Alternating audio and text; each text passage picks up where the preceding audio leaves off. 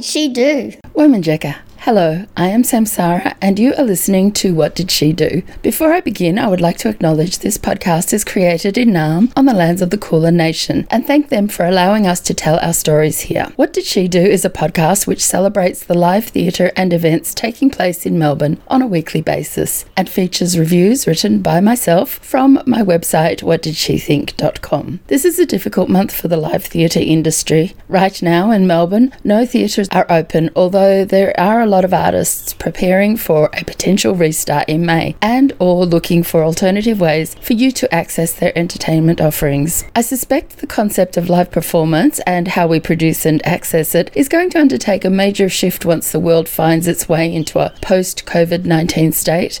Time to start rereading Asimov, perhaps. Anyhow, you know how much I am committed to solving your entertainment needs, and to that effect, my podcast, Samsara's Dramas, will be dropping a fun tragicomic short play called Not the Jeep on the 25th. And then we will be broadcasting the entire collection of the soap opera podcast series, The Players by Samsara, in nine fantastic supercuts.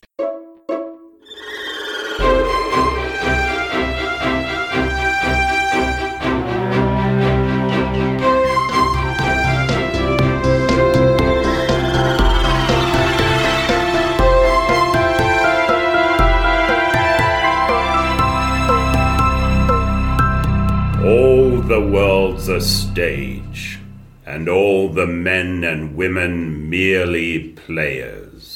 The Players follows the Bannister clan as they reconvene from all the corners of the earth to try and start their own theatre company in Melbourne. There is treachery, deceit, lies, and infidelity galore as sister is pitted against sister and cousin against cousin. All of it takes place garbed in the magnificent creations tailored by master couturier Henri. You can find out about the cast and the history of the players at theplayerssoapopera.blogspot.com. And just note there are two S's in there.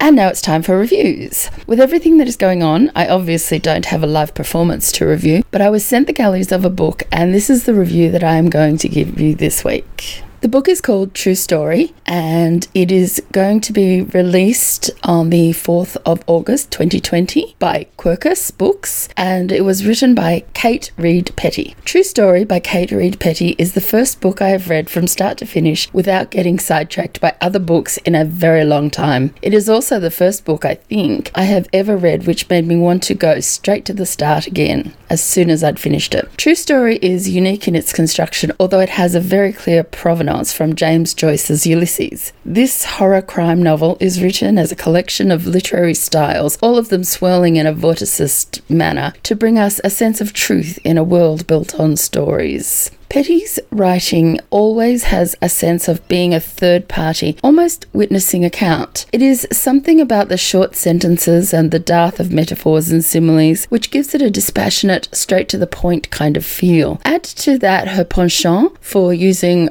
alternative text forms to tell the story, and you have the feeling that you are putting together the story or case just as if you are a detective. This is also what makes elements of the tale so visceral and terrifying. There is something about witnessing horrifyingly inevitable events dispassionately, which really gets the heart thumping in frustrated terror. I found myself wanting to scream at the pages to tell the characters not to do what they're about to do, just like I do when watching horror movies. It's like watching a landslide and knowing there is nothing you can do to stop the rocks from falling. I say that there is an ancestral link to Ulysses because just like Joyce, Reed writes every part of the story in a different format and or a different point of view. There is standard prose in a mix of first, second and third person syntax. There is film script, there is transcript. The things that add edge and confusion and what keeps the reader on the back foot is that within all of these styles, Reed also breaks the formatting rules. Italics instead of quotation marks, left justified dialogue in screenplays, paragraph headers as chapter titles. There are no page numbers, only locations, and the numerical sequence is linear but not consecutive. And there is font carnage.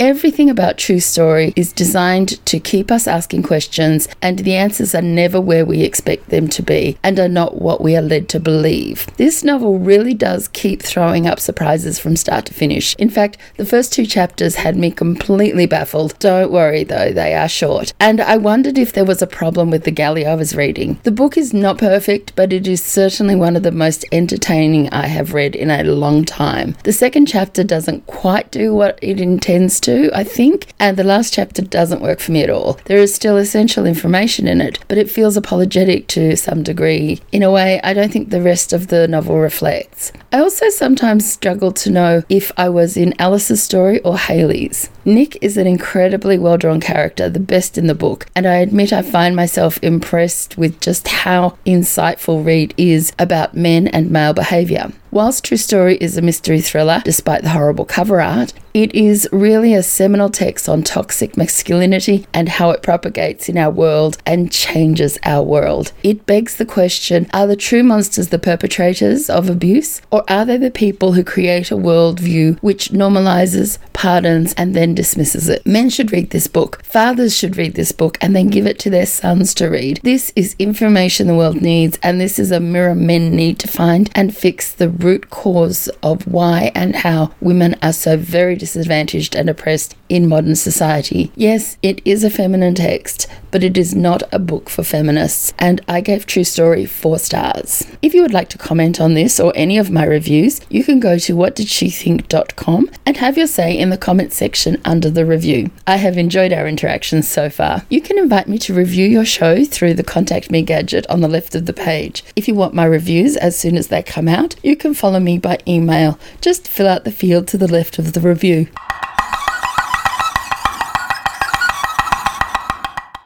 Now it's time for something special. The Butterfly Club is running on the hope that it will reopen towards the end of April. One of the first shows out of the blocks will be Bite Me But Smile. And here is a trailer of what you can expect.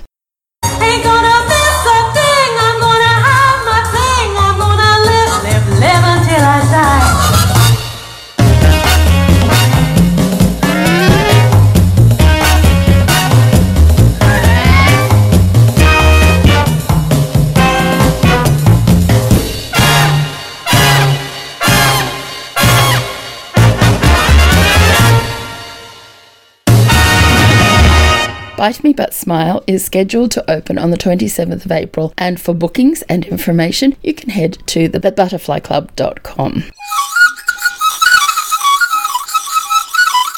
There is nothing new on the calendar for next week, but I do have some online entertainment suggestions for you. Zoos Victoria are live streaming from some of their animal enclosures, and to watch them, you can head to zoos.org.au. And Bruce Springsteen is streaming his concert London Calling live in Hyde Park. It is available for download on Apple and Spotify. What Did She Do is created by myself, Samsara. If you like what you heard today, you can leave a tip by following the tip jar link in the show notes. You can support me to sustain this project by becoming a regular financial subscriber too. Just follow the tip jar link. The site will tell you how. You can get my reviews hot off the press as they come out by following whatdidshethink.com by email. Just click on the field to the left of the page and submit your email address. Don't worry, I won't start spamming you. Also, if you like a bit of fiction in your podcast mix, you can check out my other podcast, Samsara's Dramas, scripts straight from my pen to your ears via an amazing ensemble of actors. This Wednesday, we're dropping a short tragicomedy to make you laugh and cry all at the same time. And hey, let's catch up again next week.